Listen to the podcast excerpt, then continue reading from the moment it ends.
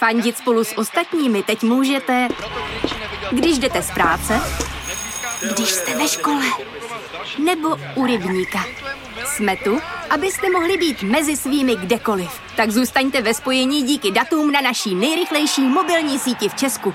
T-Mobile.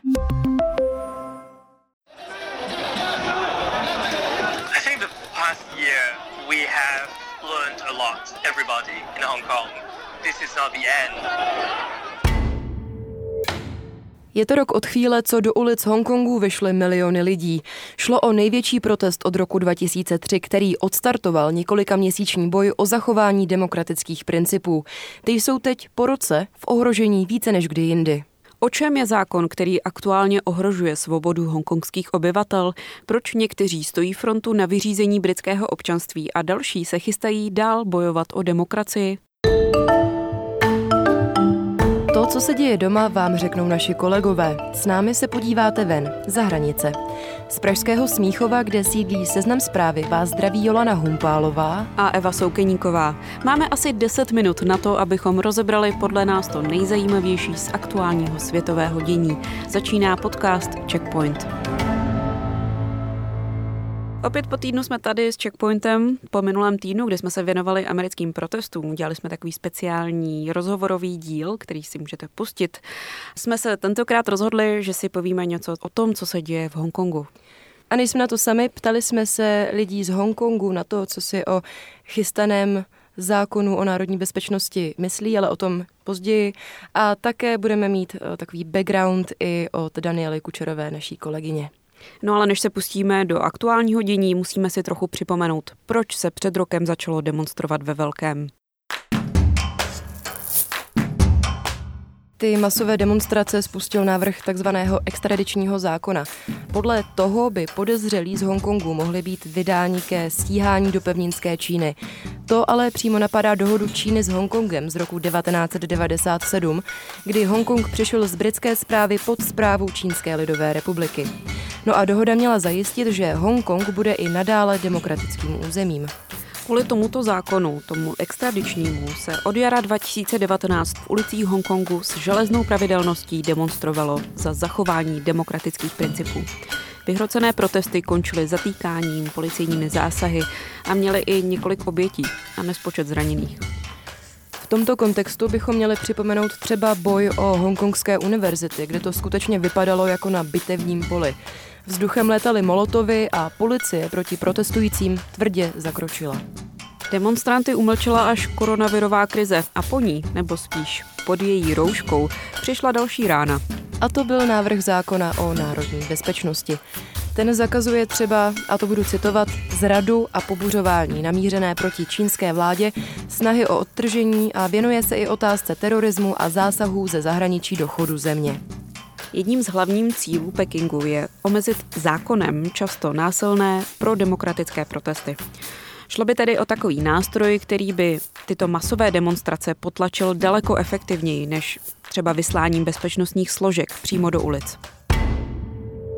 O chystaném zákonu, který Čína už schválila na všeledovém čínském schromáždění, jsme mluvili například s politikem a aktivistou Kenem Cangem, který stojí v čele kaulungského okrsku Matauvaj.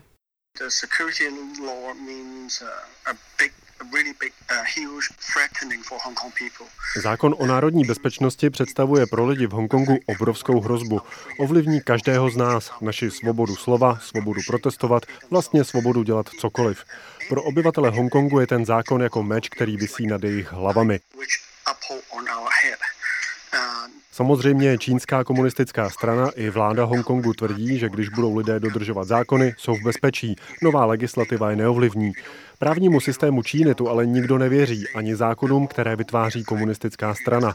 Člověk nikdy neví, čeho se možná dopustil. I když neporuší žádné zákony v Hongkongu, může dojít k porušení těch čínských. Vlastně člověk nemusí dělat nic, může být politicky angažovaný protestující i normální občan a i tak ho mohou chytit, poslat do Číny a uvěznit. They want to catch you, can't send you back to China Na začátku června Velká Británie pozměnila vlastní imigrační zákon tak, aby si obyvatelé Hongkongu mohli zažádat o britské občanství, respektive dostanou možnost dlouhodobých víz, která vedou k získání občanství. Premiér Boris Johnson krok zdůvodnil právě o ním čínským zákonem, slovy, a to opět cituji, že jednoduše neměl jinou možnost. A čínskou vládu obvinil dokonce z šikany Hongkongu. Tahle změna imigračních pravidel je pro Británii podle Borisa Johnsona nejvýraznějším krokem v britské vízové historii a týkat by se mohla až 3 milionů hongkongských obyvatel. Hongkong má jen tak pro představu něco málo přes 7 milionů obyvatel. Na to, jestli o možnosti úprku třeba právě do Británie uvažuje, jsme se opět zeptali Kena Tsanga. Actually, that's not for me. Uh, I will stay until the last. We will keep fighting. Pro mě to není. Budu bojovat až do konce. Lidé z Hongkongu si uvědomují, že demokracie a svoboda není daná. Musíme za ní bojovat. A nyní je ten kritický moment. To podle mě udělá spousta místních. Zůstanou a budou bojovat za budoucnost.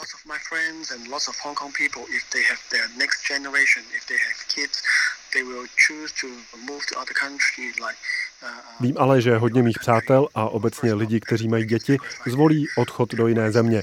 Každý nemůže obětovat vlastní svobodu, hlavně kvůli dětem. To, co opravdu chceme, je podpora od západních zemí, Evropy, Velké Británie, aby stáli za Hongkongem a bojovali s námi. Chceme demokracii, chceme svobodu a chceme ochránit sami sebe, tady v Hongkongu. Je to náš domov.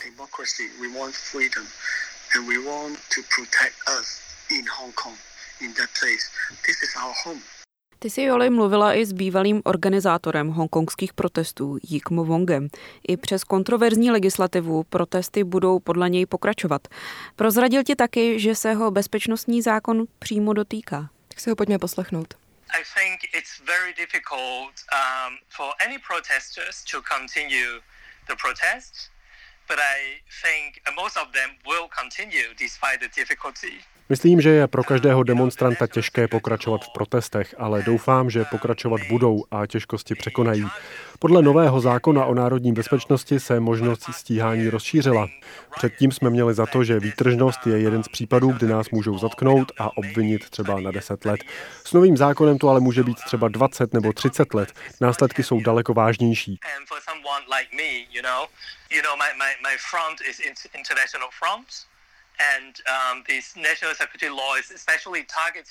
Třeba pro mě. Já se starám o zahraniční frontu bojů za demokracii a nový zákon cílí zejména na lidi, kteří mají vztahy se zahraničím, takže bych mohl být v ohrožení.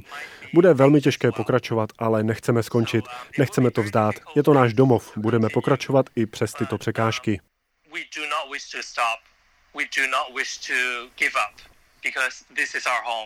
So despite the difficulties, we will still continue. Pojďme si ale trochu víc vysvětlit celý ten systém, jak funguje Čína a její autonomní a semiautonomní oblasti. K tomu jsme si do studia přizvali naší kolegyni ze zahraniční redakce Seznam zpráv, Danielu Kučerovou, která dění v Číně sleduje. Ahoj Danielo. Ahoj. Hongkong je zvláštní administrativní oblastí Čínské lidové republiky. Oficiálně se tomu říká jedna země, dva systémy. Jak to vlastně funguje? Tak ta zvláštní administrativní oblast je jakýsi status, který byl Hongkongu přisouzen po tom, co jej v roce 97 tedy Britové vrátili po čínskou zprávu. A ten princip jedna země, dva systémy měli Hongkongu, ale také Macau, který byl tehdy portugalský a taky Tchajvanu, zajistit vlastní částečnou autonomii a v praxi to podle Teng Xiaopinga, což je významná osobnost čínských dějin, hlavně teda té ekonomické oblasti, který s tímto principem přišel a navrhl to tehdejší britské premiérce Tečerové, mělo fungovat tak, eh, že v rámci pevninské Číny se bude aplikovat eh, formální socialistický systém a v rámci Hongkongu kapitalistický systém. A v čem je Hongkong pro Čínu důležitý? Hongkong je hlavně významné ekonomické a obchodní centrum, je to středisko bankovnictví, obchodu a v rámci tohoto území funguje nebo dosud fungovalo opravdu liberální světová ekonomika. Uh, Hongkong je taky jeden z nejvytíženějších světových přístavů a důležitý dopravní úzel. A taky si myslím, že Hongkong má pro Čínu uh, symbolickou roli. Symbolika je v Číně v mnoha ohledech velmi důležitá. Hongkong v té světové důležitosti, kterou představuje dnes, eh, byl Číně jako strategické území odebrán Brity po hodně nepříjemně prohrané opiové válce. A teď, když je Hongkong opět pod zprávou Číny, tak to jsou zase ti Britové, kteří jako jedni z prvních řekli, že jsou hongkongským občanům z té současné situace ochotní pomoct. Čína má ale několik autonomních či jinak samozprávných území. Jde třeba o Tibet, Makao, Ujgursko, jak si vlastně zmiňovala. Kontroverzním územím je ale také ostrov Tajvan, který oficiálně spadá pod čínskou vládu. V praxi je to ale složitější. Jak říkáš, Čína považuje Tchajvan za takovou zbouřeneckou provinci. Eh, zásadní roli v tom, proč eh, se Tchajvan proti tady tomu nadřazenému postoji Pekingu bouří, je určitě i historický vývoj, který se od toho pevninského eh, liší.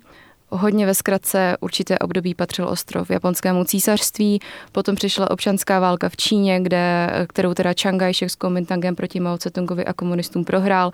Takže Chiang Kai-shek se společně s tou, se zbytky kuomintangské vlády stáhnul na ostrov, kde začal samostatný vývoj ostrova, samostatný vývoj Tajvanu který byl mnohem demokratičtější než eh, ten komunistický eh, na pevnické Číně.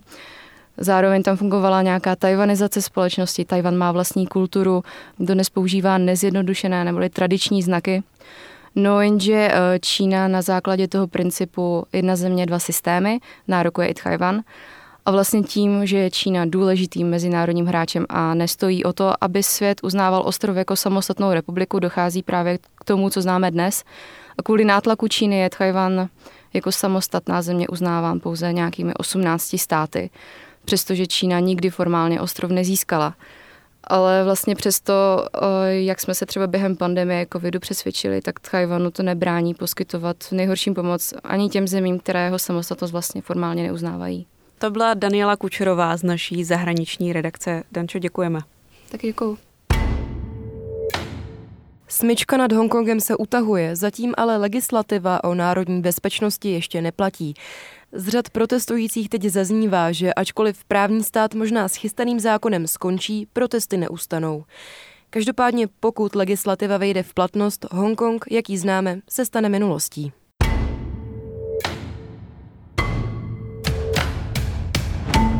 Pro tento týden je Checkpoint zase u konce. S novým dílem se na vás zase těšíme příští čtvrtek. Do té doby nám třeba napište, co se vám líbilo nebo třeba nelíbilo na e-mail audiozavináčfirma.seznam.cz a taky nás nezapomeňte a samozřejmě i další podcasty Seznam zpráv, tedy Angličana, Vlevo dole nebo Stopáž, ohodnotit v podcastových aplikacích. Mějte se hezky. Ze Smíchova vás zdraví Jolana a Eva.